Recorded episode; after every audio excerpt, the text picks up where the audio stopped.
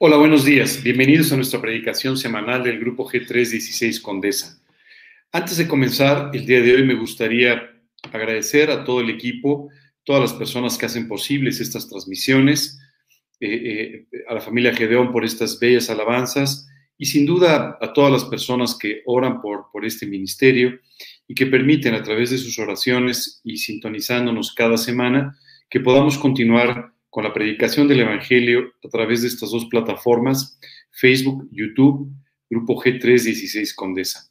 Bienvenidos. Eh, vamos hoy a, tener un estudio eh, un poquito especial y por ello quisiera pedirles que comencemos con una oración para que Dios nos guíe en esta, en esta predicación sobre Segunda de Tesalonicenses, de la que vamos a estar hablando un poco más adelante.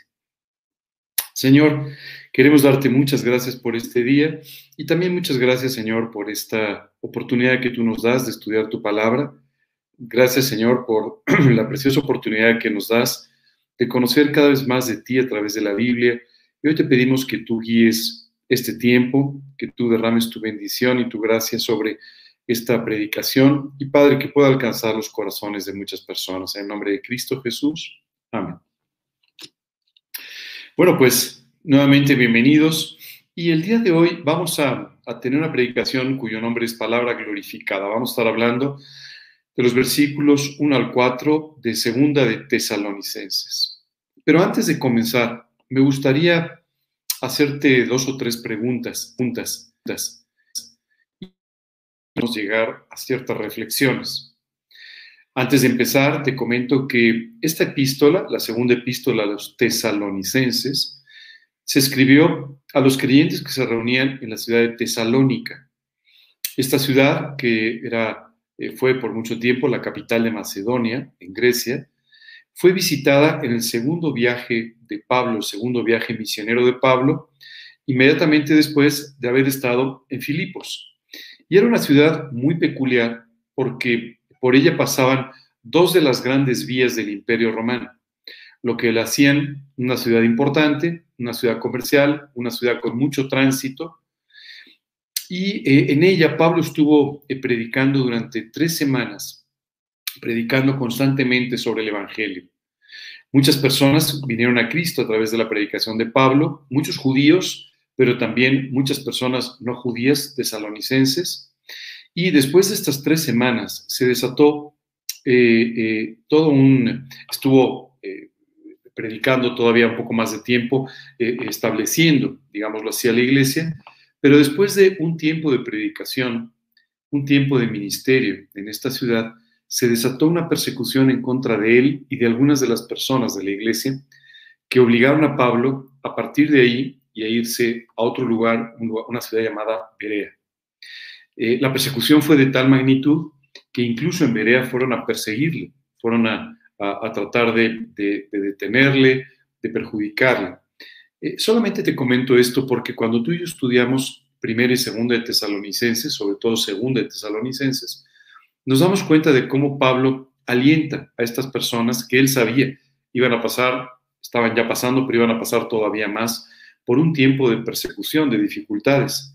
Y en realidad Él los alienta eh, poniendo siempre delante de ellos las verdades más importantes de la vida espiritual y de esta manera permitiendo que ellos pusieran sus ojos en estas verdades y no en aquellas cosas que sin duda iban a tener que suceder y les iban a, afligir.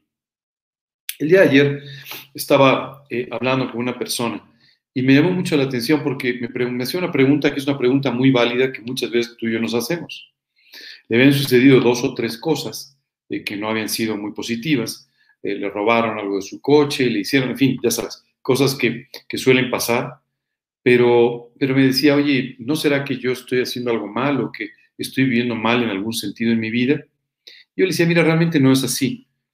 La verdad es que cuando tú y yo vivimos para Cristo, en muchos sentidos somos colocados en una especie de urna de cristal por Dios, en la cual Dios nos guarda y nos cuida de muchísimas cosas.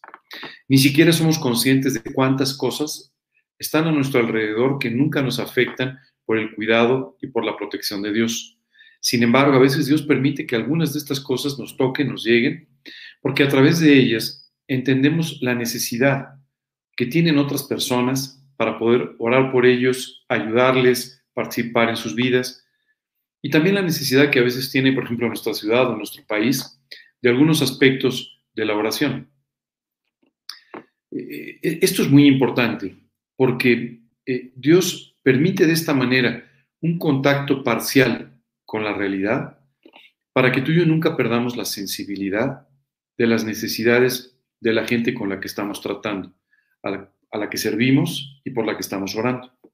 Esto es lo que a veces Dios permite, de tal manera que no es que tú estés haciendo algo específicamente mal. A veces pensamos, si las cosas salen bien, seguramente es porque estoy haciendo lo estoy haciendo todo bien. Y si las cosas salen mal, seguramente es porque estoy cometiendo algunos errores. Y esto en el fondo lo que refleja es que a nosotros nos gustaría encontrar la solución. Ah, ok, haz esto o deja de hacer esto. Y de esa manera eh, las cosas siempre te van a salir bien. No es necesariamente así. La Biblia nos enseña a Jesús diciendo, en el mundo tendréis aflicción, pero confiad, yo he vencido al mundo. Así que muchas veces tú y yo vamos a tener cierto nivel de aflicción por vivir en este mundo, en esta vida. Es parte inherente de nuestra vida. Y Dios permite esto para que tú y yo podamos entonces entender cuáles son los padecimientos, cuáles son los problemas que la gente enfrenta y nunca perdamos la sensibilidad para orar por los demás y por supuesto para hablar de Cristo y para ayudar a otras personas. Déjame hacerte unas cuantas preguntas de algunas reflexiones. Mi primera pregunta es, si en este momento tú y yo tuviésemos la oportunidad de interactuar completamente y yo te preguntara, ¿por qué quieres que ore por ti? ¿O por qué te gustaría que ore por ti? ¿Qué me responderías? Quiero contarte que eh, eh, casi todos los días en la noche tenemos un tiempo para orar por, una, una de mis cuñadas que ha pasado por una situación difícil de salud. Y sabes qué es increíble? Siempre conversamos un poco antes de orar y esto da la pauta para saber por qué temas específicos de su vida o de otras vidas poder orar. Hoy te hago a ti la pregunta. ¿Por qué te gustaría que orase por ti? Déjame pensar un poco en algunas respuestas. Oye, ora por mí, por mi salud.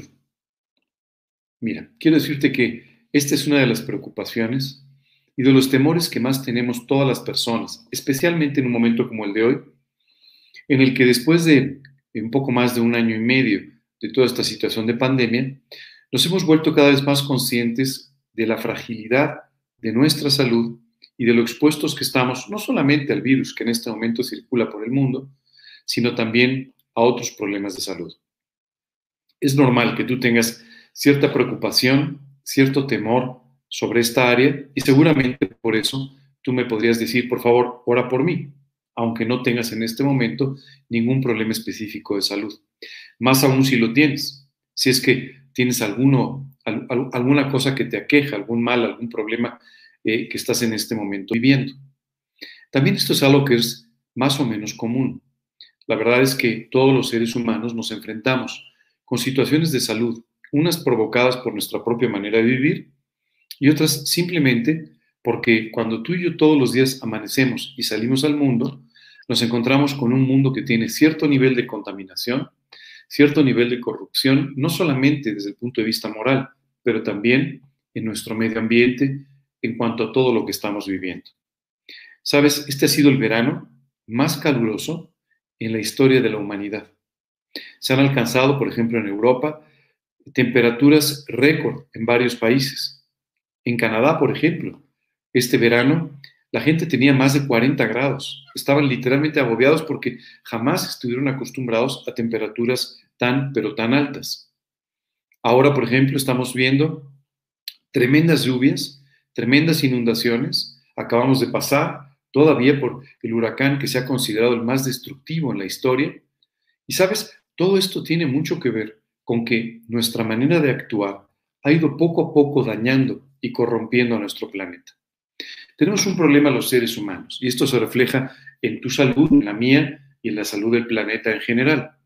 Este problema es que corrompemos lo que tocamos. ¿Por qué sucede de esta forma? Bueno, sucede porque el pecado, y yo sé que esta es una palabra que a veces nos cuesta trabajo entender, pero el pecado, es decir, todo aquello que hacemos que está en contra de cómo es Dios, de su esencia, de su naturaleza, ha ido contaminando no solamente nuestras propias, nuestras propias almas, sino también ha ido contaminando nuestros propios cuerpos y también ha ido contaminando todo lo que está a nuestro alrededor, la naturaleza, todo nuestro entorno. ¿Por qué digo que contamina nuestros cuerpos? La Biblia dice que la, la enfermedad, la muerte fueron introducidas al mundo por causa del pecado. Esto no significa que cada vez que tengas gripa, esto corresponda a que se cometió un pecado. No es así, sino más bien, antes, antes del pecado, no existía la enfermedad, no existía la muerte como hoy existen. Estas son consecuencias, son eh, consecuencias derivadas de nuestro pecado. Por otro lado, también hay una realidad, y es que esta naturaleza pecaminosa que los seres humanos tenemos ha ido afectando, como comentaba, nuestro entorno. Es increíble cómo hoy, aún sabiendo que algunas eh, de nuestras actividades generan una contaminación en el medio ambiente que tarde o temprano nos repercute a nosotros, lo seguimos haciendo porque esto beneficia a nuestros intereses o a los intereses de alguien más. Así somos, esa es la realidad. Somos muy poco preocupados por, por, hacer cosas que sean correctas, que estén bien. Y por otro lado, somos muy, tenemos una mentalidad muy de corto plazo. Lo que no me afecta hoy o lo que me beneficia hoy, eso es lo único importante. Esto contrasta completamente con la manera de ser y de pensar de Dios, que siempre está pensando no solamente en este instante, sino, que sino en lo que en este instante puede hacer en tu vida, que siempre tendrá un impacto positivo en tu futuro de aquí en adelante. Así que sí, hoy nos encontramos con estas situaciones, nos encontramos con todos estos problemas y es muy normal entonces que si yo te preguntara un motivo para orar, tú me dijeras, oye, pues ora por mi salud, ora por la salud de mi familia, ora por la salud de los que estamos por aquí. Ese es un temor y un temor muy común. Pero por otro lado, Seguramente tienes otros temores, otras preocupaciones por las cuales me pedirías que orásemos. Posiblemente me dirías, oye, ora por mi trabajo, ora por mi negocio, ora por mi situación económica. Porque en realidad vivimos en un mundo en el que las economías se han vuelto profundamente inestables. No solamente a raíz de, de esta pandemia, sino más bien, otra vez, a raíz de cómo los seres humanos buscando nuestro propio interés, estamos dispuestos a pasar por encima de los intereses de los demás para de esta manera enriquecernos de una forma extraordinaria. Tan solo hace unos meses veía una, compré una revista eh, que tenía que ver con algunos artículos que me interesaban eh, de, de economía, de negocios, y me llamó la atención porque ahí venía una lista de los hombres más ricos del país. ¿Sabes qué me llama la atención? ¿Cómo es posible que se haga una lista de los hombres más ricos? ¿A quién le importa? Bueno, a mucha gente le importa. A mucha gente le interesa el saber cuánto tiene este, cuánto tiene el otro.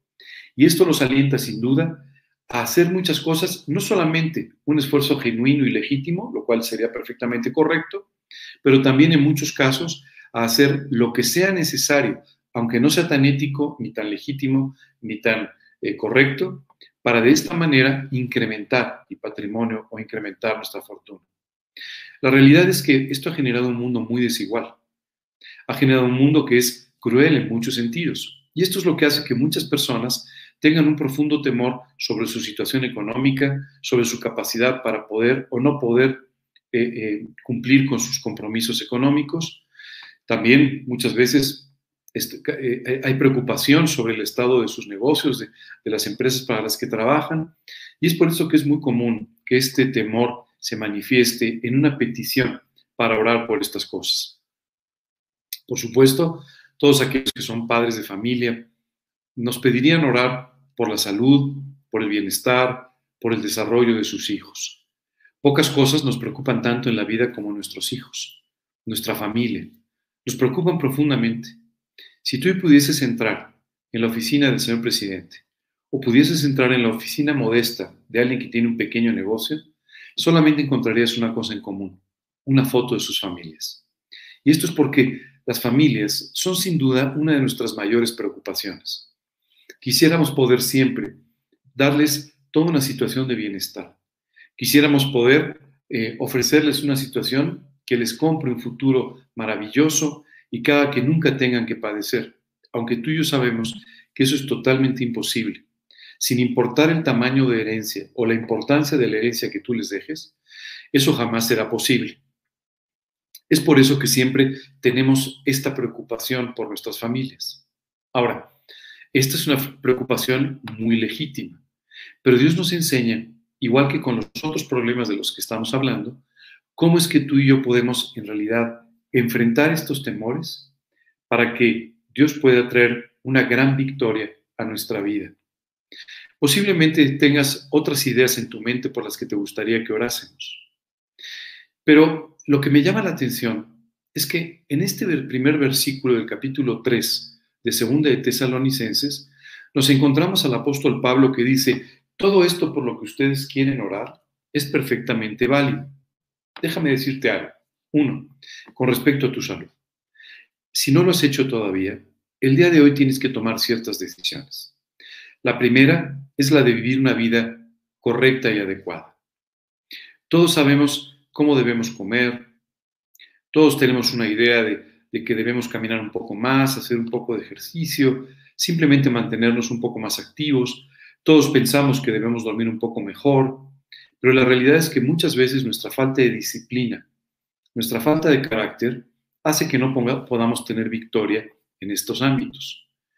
Hoy te invito a que pongas lo que está de tu parte, es decir, pídele a Dios que te dé la disciplina, el carácter y la sabiduría para hacer estas cosas que tú ya vislumbras que son muy importantes en tu vida, pero que puede ser que aún no sean el hábito correcto y adecuado que le permitiría a tu cuerpo vivir una vida adecuada. Hoy te invito a que lo hagas. Seguramente todos pensamos que deberíamos estar más relajados, tener menos estrés y que esto traería muchos beneficios a nuestra propia salud. Hoy tú puedes orar pidiéndole a Dios que haga este trabajo maravilloso en tu vida, de llevarte a reposar en la fe, a descansar en sus promesas y de esta manera a no vivir en la constante preocupación, en el constante afán, en la tremenda ansiedad en la que se vive hoy en día en este mundo. Así que te pido que, por supuesto, me permitas orar contigo por estos aspectos de tu vida, pero también te pido que pongas manos a la obra, que te pongas en el lugar correcto para que Dios pueda bendecir tu vida en este sentido. Oye, pero es que hay muchas cosas que no tienen que ver conmigo. Tienes razón. Mañana tú puedes salir al mundo y puedes eh, contagiarte de una enfermedad o simplemente puedes desarrollar una enfermedad.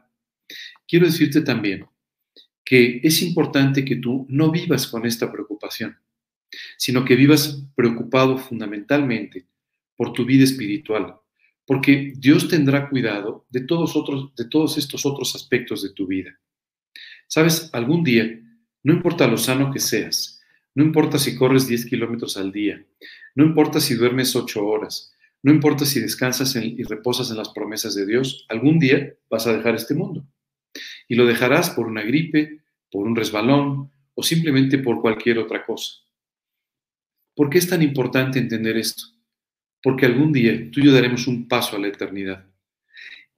Todo lo que tú y yo hacemos en esta vida tiene un impacto eterno. No sé si te has dado cuenta. Por supuesto, la primera decisión que tiene un impacto eterno es la de invitar a Cristo a tu vida. Porque ya hubo otras decisiones que tú tomaste de las cuales no fuiste muy consciente que tuvieron un impacto eterno. Cuando comenzaste a pecar, estos pecados tuvieron un impacto eterno en tu vida. Y hoy Dios quiere que sepas que Jesucristo murió en la cruz del Calvario para pagar por cada uno de esos pecados, para pagar lo que tú solamente podrías pagar con una eternidad en el infierno. Jesús pagó de esa manera en la cruz para que tú no tengas que pagar. Si aún no has tomado la decisión de arrepentido pedirle a Dios que te perdone e invitarlo a tu corazón como tu Señor y Salvador, te pido que nos acompañes en los siguientes 20, 30 minutos para que al final de esta predicación te pueda explicar en forma más concreta y detallada cómo poder tener esta relación personal con Dios. Esto, esto tiene un impacto tremendo en la eternidad. tu eternidad y la forma en la que vas a estar y vivir en la eternidad dependen de esa decisión. Pero quiero decirte que muchas de las cosas que todos los días tú y yo hacemos tienen también un impacto eterno. Sí, claro. Todas las decisiones que tomamos, oye, eh, voy a actuar de esta forma o voy a actuar de otra, voy a compartir de Cristo con esta persona o no lo voy a hacer. Oye, voy a empezar a permitir que Dios ponga su palabra en mi corazón y a guiar mi vida a través de ella y mi familia y mi hogar y todos mis negocios alrededor de ella o no lo voy a hacer. Todas estas pequeñas, aparentemente pequeñas decisiones tienen un impacto eterno en tu vida. Así que el día de hoy te invito a que pongas lo que está de tu parte para que de esta manera tu salud, la salud de quienes te rodean, tu salud espiritual, tu salud mental, todo esté perfectamente en orden. Perdón. Por otro lado, hablamos de, nuestra situación, nuestra situación económica, nuestra situación eh, material. Quiero decirte que si bien esto tiene cierta importancia en nuestras vidas, tú vas a decir como que cierta importancia. Sí, sí, solo cierta importancia. No te confundas en esto. Porque si bien tiene importancia, nunca será más importante que las realidades espirituales. Porque Dios va a cuidar también de tu vida. Hoy es importante entender algo. No importa los problemas que podamos enfrentar o no, Dios va a cuidar de nuestras vidas. Igual que con la salud, a veces tú y yo tenemos ciertos problemas derivados de nuestra eh, falta de, trabajo, de nuestra falta de sabiduría para manejar nuestras cosas, a veces también eh, falta de sabiduría para manejar nuestros gastos, nuestras cosas, y a veces simplemente, bueno, pues porque las circunstancias tu trabajo, tal vez lo has perdido, las circunstancias o las circunstancias en tu negocio, las circunstancias económicas te están afectando. Otra vez te diría, tienes que aprender a hacer lo que te corresponde. ¿Qué es lo que te corresponde?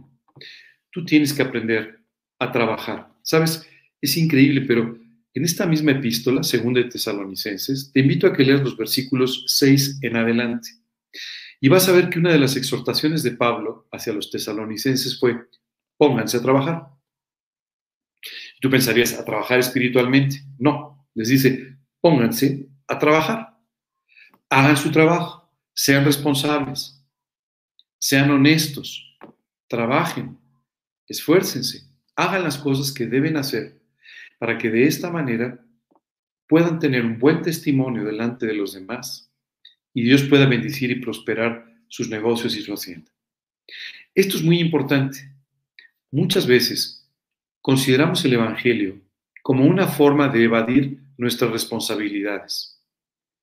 Esto no puede ser así. Si tú crees en Cristo, tú serás responsable con tus cosas. Si tú quieres servir al Señor, te volverás responsable y cuidadoso de los aspectos materiales de tu vida. Esto no quiere decir que vivas por ellos. Esto quiere decir que los colocarás todos ellos bajo la potestad y soberanía de Dios. Y de esta manera las cosas funcionarán mucho mejor. Así que hoy es importante que entiendas que tú tienes que poner tu parte. Es importante que entiendas que debes ser responsable, que debes ser correcto, honesto, que debes hacer las cosas con sabiduría, que debes esforzarte por tus, las actividades en las que Dios te ha puesto. Ahora, hoy hay muchos factores que están fuera de mi control, por supuesto. No te preocupes por ellos. Dios controla no solamente todos estos aspectos, sino tu vida y tus necesidades. Él es tan consciente como lo eres tú y aún más de todas tus necesidades y siempre las suplirá. El rey David decía que después de haber vivido muchos años, decía, nunca he visto a un justo desamparado ni a su descendencia que mendigue pan. Por último, si tú estás preocupado hoy por tu familia, justamente quiero decirte que la mejor herencia que tú les puedes dar y la mejor forma en la que tú puedes estar seguro de que ellos vivirán vidas bendecidas es orando por ellos educando correctamente, enseñando correctamente a tu familia la palabra de Dios. Muchas veces hay una separación entre lo que predicamos y lo que vivimos. Claro, Tú me estás viendo hoy a través de la pantalla, pues no me ves mucho, ¿verdad? Pero quien vive contigo sabe qué tan honesto eres y qué tanto de lo que tú predicas vives. Y es por eso tan importante que tú seas perfectamente transparente en este sentido, que seas íntegro en tu manera de vivir y que esto lo pueda ver tu familia, para que ellos también puedan aprender a seguir al Señor. Si tus hijos siguen al Señor, si tu esposa, tu esposo sigue al Señor, si tu, si tu entorno familiar está siguiendo a Cristo, puedes descansar y dormir tranquilo todas las noches, porque Dios guardará sus vidas en todos los sentidos, siempre para su bien. Así es que, más que preocuparte mucho, hoy te invito a que hagas lo que está de tu parte. Pero, además de todas estas cosas por las que normalmente oramos y que posiblemente me pedirías que orásemos por ellas, el apóstol Pablo comienza el versículo diciendo, por lo demás, hermanos, orad por nosotros, para que la palabra del Señor corra y sea glorificada, así como lo fue entre vosotros. Voy a pedir que, se quede este versículo 1 por un instante, nada más para que tú y yo nos enfoquemos en entender qué es lo que Pablo está diciendo. Pablo en ningún momento les dijo a los tesalonicenses, oren por mi salud, aunque en algunos momentos tuvo que pedir que orasen por él en esos términos. Oren porque Dios me provea. Tampoco les pidió esto, aunque en algún momento él tuvo que orar pidiéndole a Dios para que pudiese llegar su sostenimiento. Pero eh, él, oraba, por ejemplo, por todas las personas ¿no? que conocía, incluyendo a todas las personas de su misma nacionalidad. Pero fíjate que Pablo aquí les dice, quiero pedirles que oren por nosotros. Déjame contarte una historia antes de continuar. Hace algún tiempo, un misionero que salió de un país donde hay mucha libertad para predicar el Evangelio, fue a visitar a unos pastores y unos misioneros que vivían en un lugar donde había mucha más persecución en contra del Evangelio. Después de tener una primera, un primer acercamiento, conversar un poco con ellos, eh, eh, se invitaron mutuamente a orar por un rato y pasar un tiempo juntos. Mientras oraban, este hombre empezó a orar pidiendo, Señor, por favor, te pedimos que tú evites la persecución en este lugar, que no persigan a los creyentes en este lugar. Mientras él estaba orando, sus amigos de ese, de ese país lo interrumpieron y le dijeron, disculpa, queremos pedirte que por favor ores de otra manera. No ores porque se termine la persecución. Ora porque Dios use nuestras vidas. Sabes, muchas veces tú y yo estamos acostumbrados a una vida sumamente cómoda. Y entonces empezamos a preocuparnos nada más por nuestras necesidades inmediatas. Y a veces nos olvidamos de aquellas cosas que son el motivo por el cual tú y yo todavía estamos en esta tierra. Si solamente la preocupación fuese por las cosas materiales, por nuestro sostenimiento, ya estaríamos en el cielo. Ahí no vamos a necesitar ni negocios, ni trabajo, ni sostenimiento, ni preocuparnos por nuestros hijos. Tampoco habrá problemas de salud. Así es que ninguna de estas cosas serían un, un obstáculo. Pero en realidad Dios quiere que tú y yo nos preocupemos por aquello por lo cual seguimos todavía en este mundo, que es la predicación del Evangelio. Así es que siguiendo un poco esta misma lógica de estos, de estos pastores y misioneros, Pablo les, les pedía en este caso a los creyentes de Tesalónica, oren para que la palabra del Señor corra. Me llama la atención la expresión, no dice para que la palabra del Señor camine o se extienda, sino dice corra. Y esto nos manifiesta el profundo sentido de urgencia que el apóstol Pablo tenía para predicar el Evangelio. El otro día estaba escuchando algunas estadísticas sobre las personas que ese día en particular habían fallecido a causa del COVID. Por supuesto, esto solamente es un pequeño número en comparación con las personas que ese día, sin embargo, partieron a la eternidad por cualquier otro motivo. Quiero decirte, esas personas, si partieron sin Cristo, o las personas de ese grupo que partieron sin Cristo, perdieron su oportunidad eterna. Y el día de hoy, nuevamente pasará lo mismo. Y así todos los días. Sabes, esto debe provocar en nosotros un tremendo sentido de urgencia para predicar el Evangelio. Porque personas están dando pasos a la eternidad todos los días, muchas personas. Así es que para ti y para mí, el tiempo de hablar con alguien puede haberse terminado. Hay veces que estamos pensando, mm, yo creo que el año que entra, a ver si puedo ir a visitar a mi vecino para hablarle de Cristo. Tal vez él ya no esté para el año que viene. Oye, tal vez yo haga esto mañana o pasado mañana o cualquier otro día. Tal vez ya no existe ese día, para ti o para la otra persona.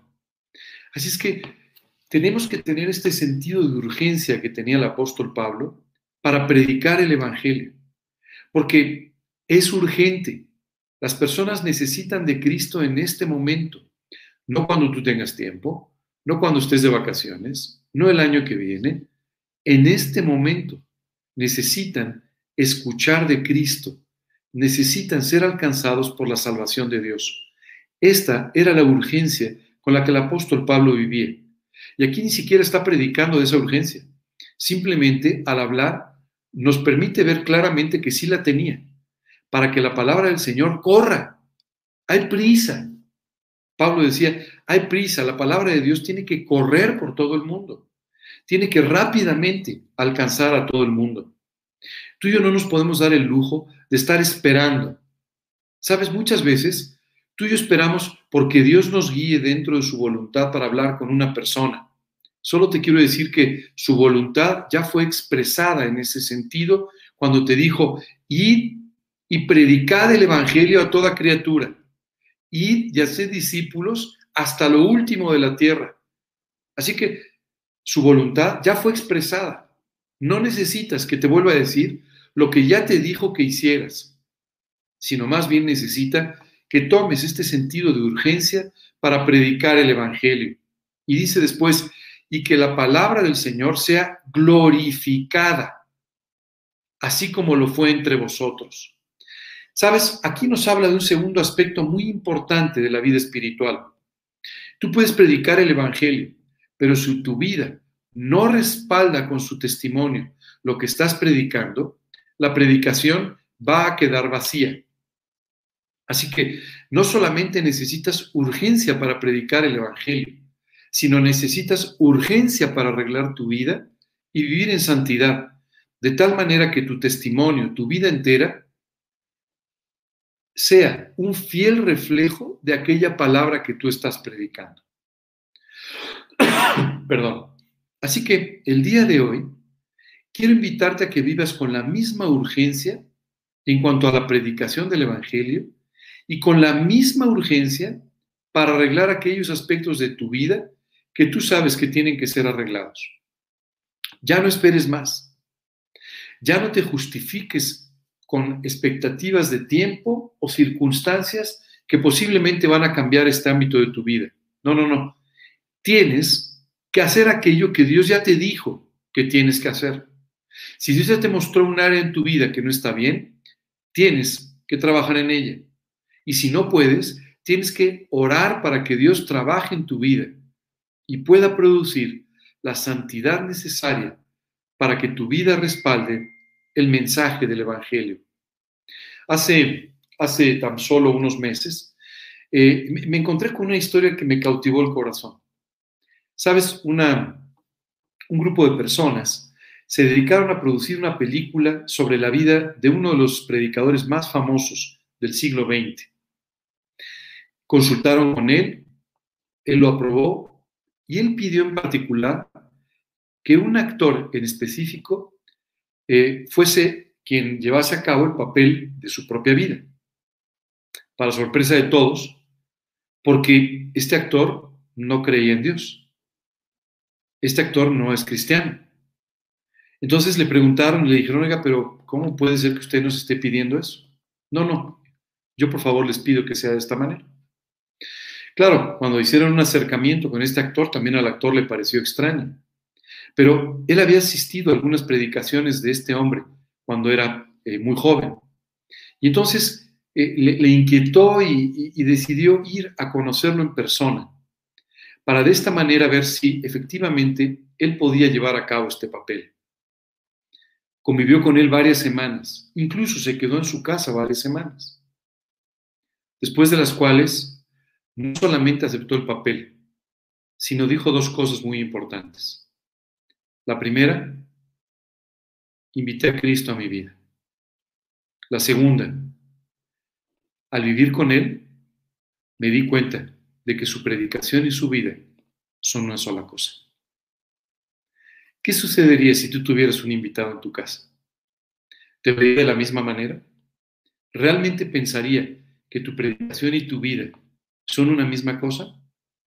De eso se trata esta santidad necesaria para que la palabra de Dios sea glorificada en nuestra predicación.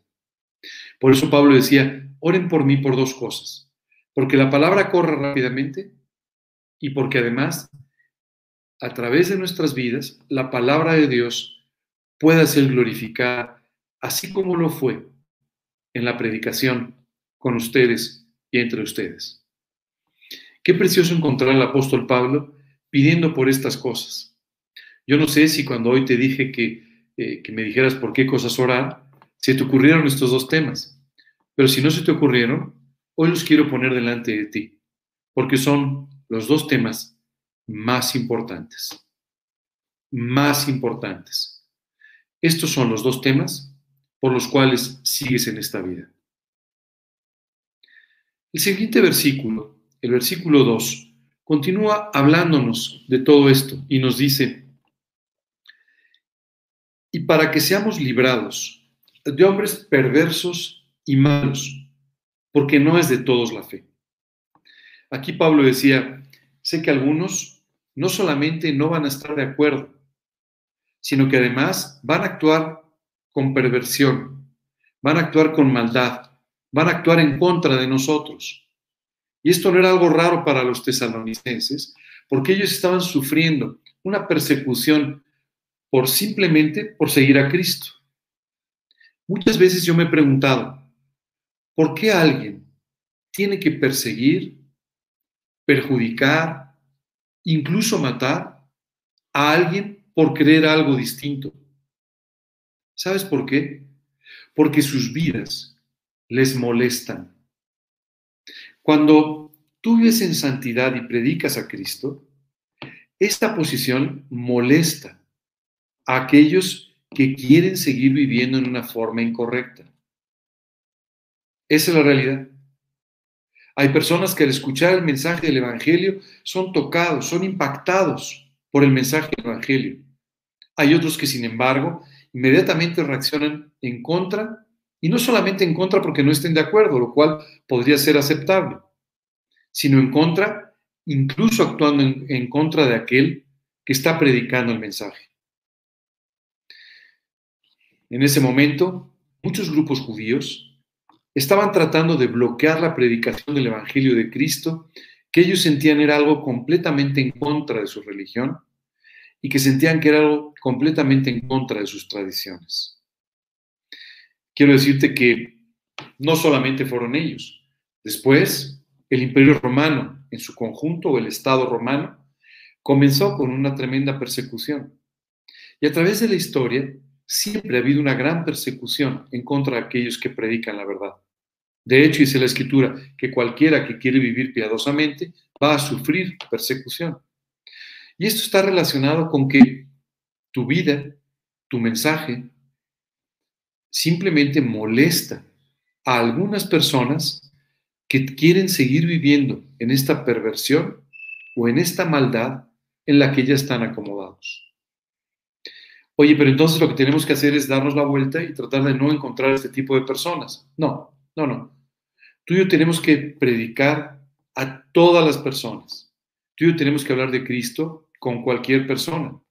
Por eso Pablo decía, oren por mí, oren por nosotros, para que seamos librados de las maquinaciones de estos perversos, de estos malos que van a actuar en contra del Evangelio. Al apóstol Pablo no le preocupaba tanto su propia vida, la puso en riesgo muchísimas veces predicando, pero lo que le preocupaba sobremanera era que esto pudiese de alguna manera detener el, mensaje del Evangelio. Hoy en día hay países donde la predicación del Evangelio está totalmente prohibida. Y tú dirías, pero ¿y eso por qué?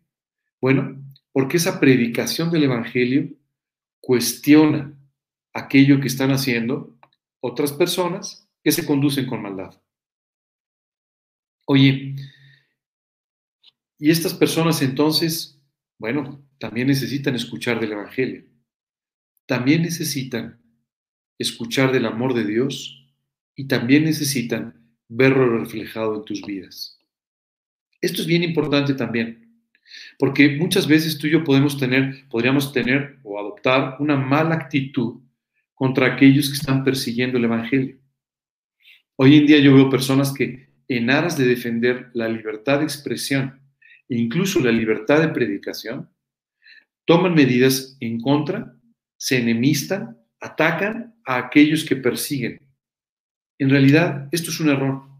Tú y yo lo que tenemos que aprender es orar porque Dios nos libre de estos hombres perversos y malos, pero al mismo tiempo que Dios nos dé gracia para poder seguir predicándoles incluso a ellos. La Biblia nos dice, ¿qué mérito tiene cuando tú amas a tus amigos? Tú amas a tus familiares. Pero Dios nos ha llamado a amar a nuestros enemigos.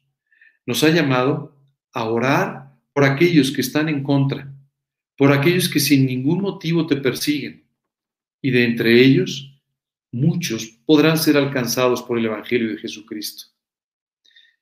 Quien escribía estas palabras sabía muy bien de qué se trataba este tema. Pablo fue uno de estos perversos, uno de estos malos, que no solamente persiguió, sino participó en el asesinato de creyentes, pensando que de esta forma servía a Dios.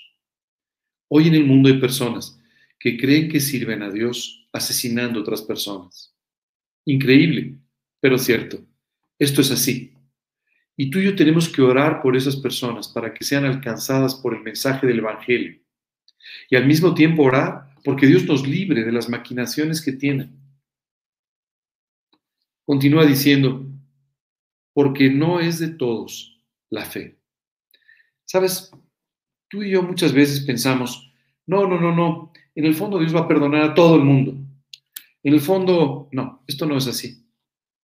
La Biblia es muy clara en este sentido. Nos habla de un cielo y nos habla de un infierno. Nos habla de un cielo al que no van los buenos, al que van los perdonados y redimidos por Dios. Y nos habla de un infierno, no al que van los malos, sino al que van aquellos que no han querido recibir el regalo de Dios, que no han querido ser salvados por Dios. ¿Por qué hago esta diferenciación? Porque si tú ya habláramos de los buenos y los malos, pues entonces la parte de los buenos se quedaría vacía, porque ninguno de nosotros lo somos. Esa es la realidad. Así que, pero no es de todos la fe. Eso es una realidad. Continúa diciendo, pero fiel es el Señor que os, que os afirmará y guardará del mal. Y aquí Dios nos dice, Dios va a ser fiel para mantenerle, mantenernos firmes y guardarnos del mal. Así que este versículo nos alienta profundamente, porque nos dice que Dios es fiel con nosotros para hacer estas dos cosas, mantenernos firmes aún de, nuestros, eh, eh, de nuestras eh, propias tentaciones, de nuestros propios problemas, y por otro lado también guardarnos del mal.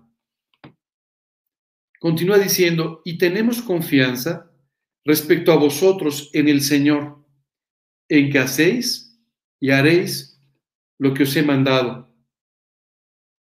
Fíjate que Pablo decía, y estoy muy confiado, muy tranquilo, porque sé que ustedes van a hacer y que van a practicar todo esto que les estoy diciendo que pongan por práctica.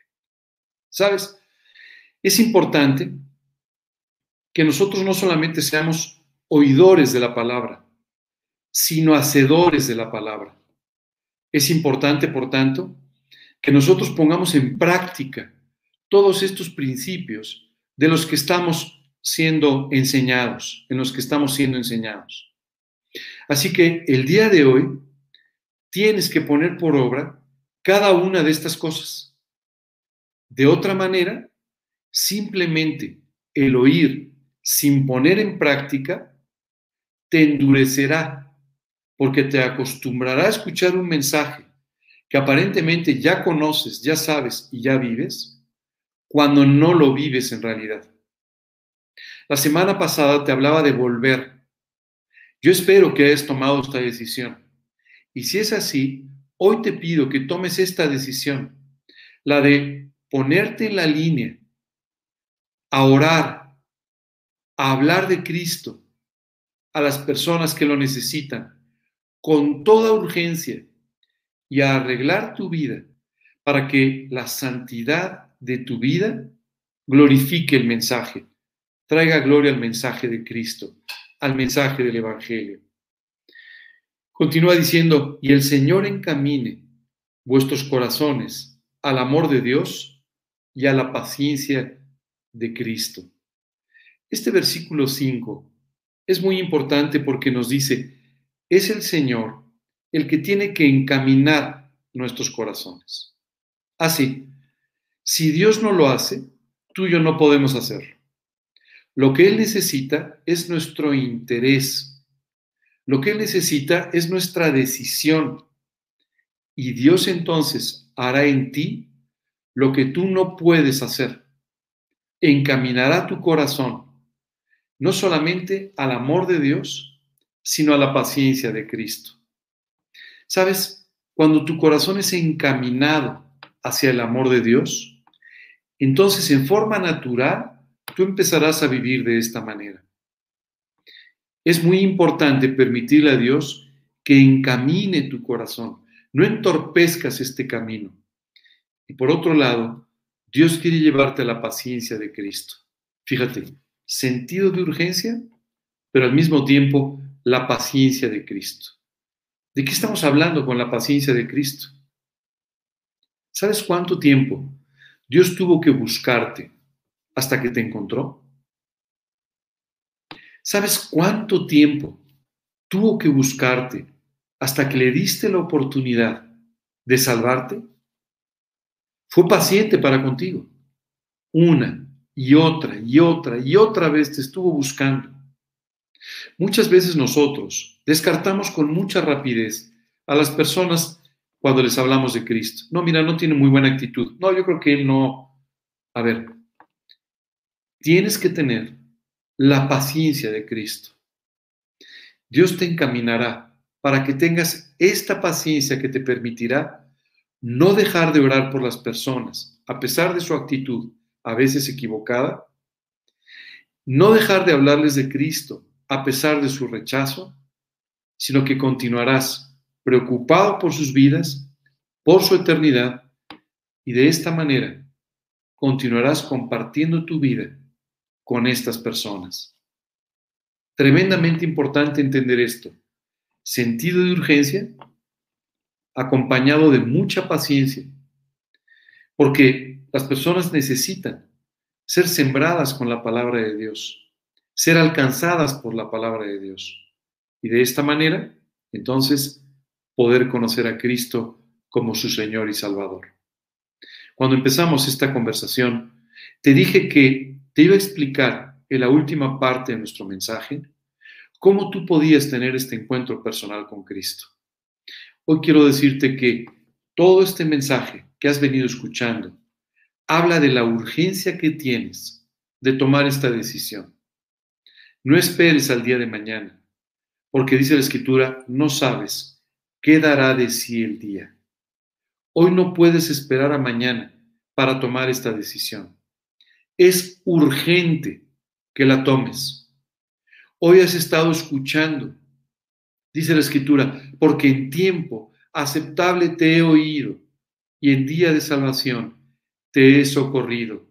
He aquí ahora el tiempo aceptable. He aquí ahora el día de salvación. Amigo, hoy es el día de tu vida. Hoy es el día de tu salvación. Es importante para ello que tú te arrepientas por los pecados que has cometido. No te pido que los recuerdes todos, sería prácticamente imposible, pero sí que te arrepientas por haber actuado de esta manera, que te arrepientas por tu maldad. Y una vez arrepentido, pidiéndole a Dios perdón por tus pecados, voltees a ver la cruz del Calvario. Dice la Escritura, por cuanto Dios amó de tal manera al mundo que ha dado a su Hijo unigénito, para que todo aquel que en él cree no se pierda, mas tenga vida eterna.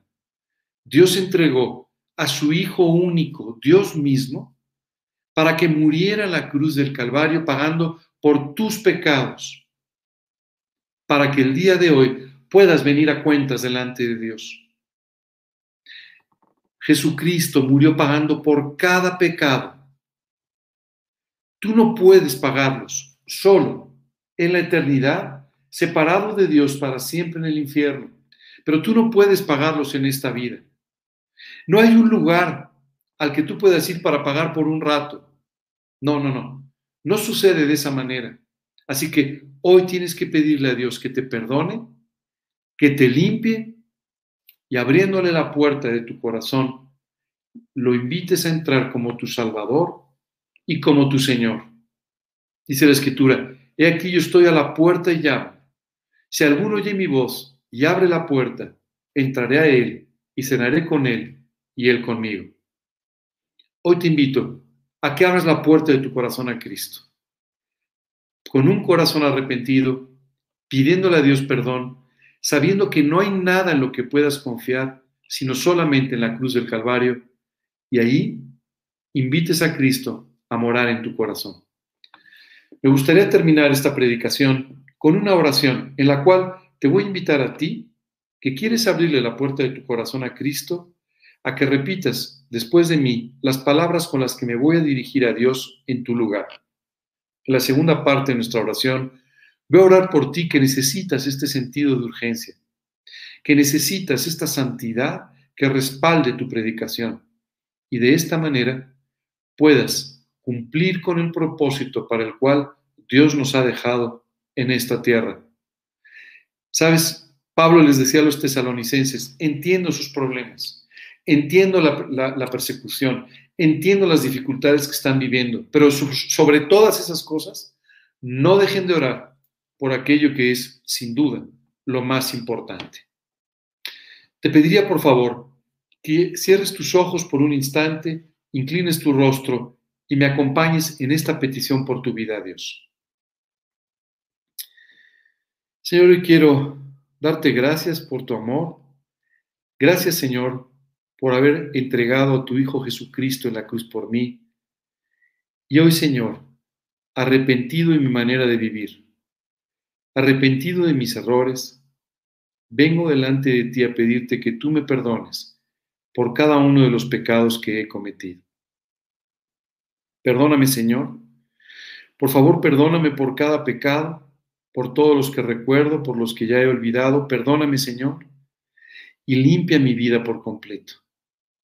Hoy te quiero pedir, Señor, solo confiando en lo que Jesucristo hizo por mí en la cruz, que seas mi Salvador personal, que me salves, que me lleves a nacer espiritualmente.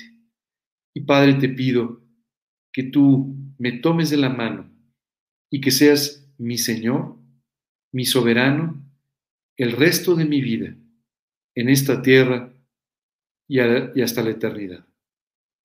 Te lo pido, Señor, confiando únicamente en lo que Jesucristo hizo en la cruz por mí. En su nombre y para su gloria. Amén. Señor, yo quiero pedirte también que tú me lleves a limpiar mi vida que tú me lleves con un sentido de urgencia, Señor, a buscar vivir en una vida con santidad.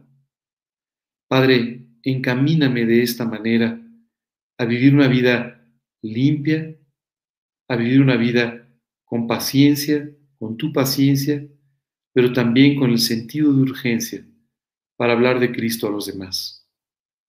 Señor, te pido profundamente que tú hagas este trabajo en mi vida Llévame a vivir por las cosas eternas. Llévame a orar por la eternidad de quienes me rodean. Y Padre, hazme de esta manera poner mis ojos en ti y solamente en ti para que tú puedas hacer todos estos milagros en mi vida. Te lo pido, Señor, en el nombre de Cristo Jesús y para su gloria. Amén. Amigos, si el día de hoy tú invitaste a Cristo a tu corazón, quiero pedirte que continúes ahora buscando a Dios a través de la oración. Ahora Él puede oírte, porque ya existe una relación y ya no existe el obstáculo que había en medio que se llamaba pecado o se llama pecado. Invito también a que empieces a leer la Biblia. Empieza a leer el Nuevo Testamento para que puedas conocer el periodo de tiempo que Jesús pasó entre nosotros que puedas leer sobre su muerte en la cruz y su resurrección, y que también puedas de esta manera conocer más a través del libro de los hechos, de las epístolas, puedas conocer más de aquello que Dios quiere para transformar tu vida. Si el día de hoy tú te has dado cuenta de que necesitas este sentido de urgencia, que quieres hablar más de Cristo, que quieres que tu vida sea un fiel reflejo de su santidad, Hoy te invito a que tomes las decisiones correctas, permitiéndole a Dios que haga este trabajo precioso en tu vida. Les agradezco muchísimo que hayan estado con nosotros. Antes de despedirnos tenemos otra alabanza con la familia Gedeón, que espero disfruten junto con nosotros. Y por otro lado, quisiera invitarlos el próximo miércoles a nuestra, nuestro espacio semanal, el versículo de la semana, miércoles a las 9 de la noche, una breve enseñanza y el siguiente domingo a las 11 de la mañana en nuestra predicación semanal del grupo G316 Condesa. Dios los bendiga, que tengan un gran fin de semana.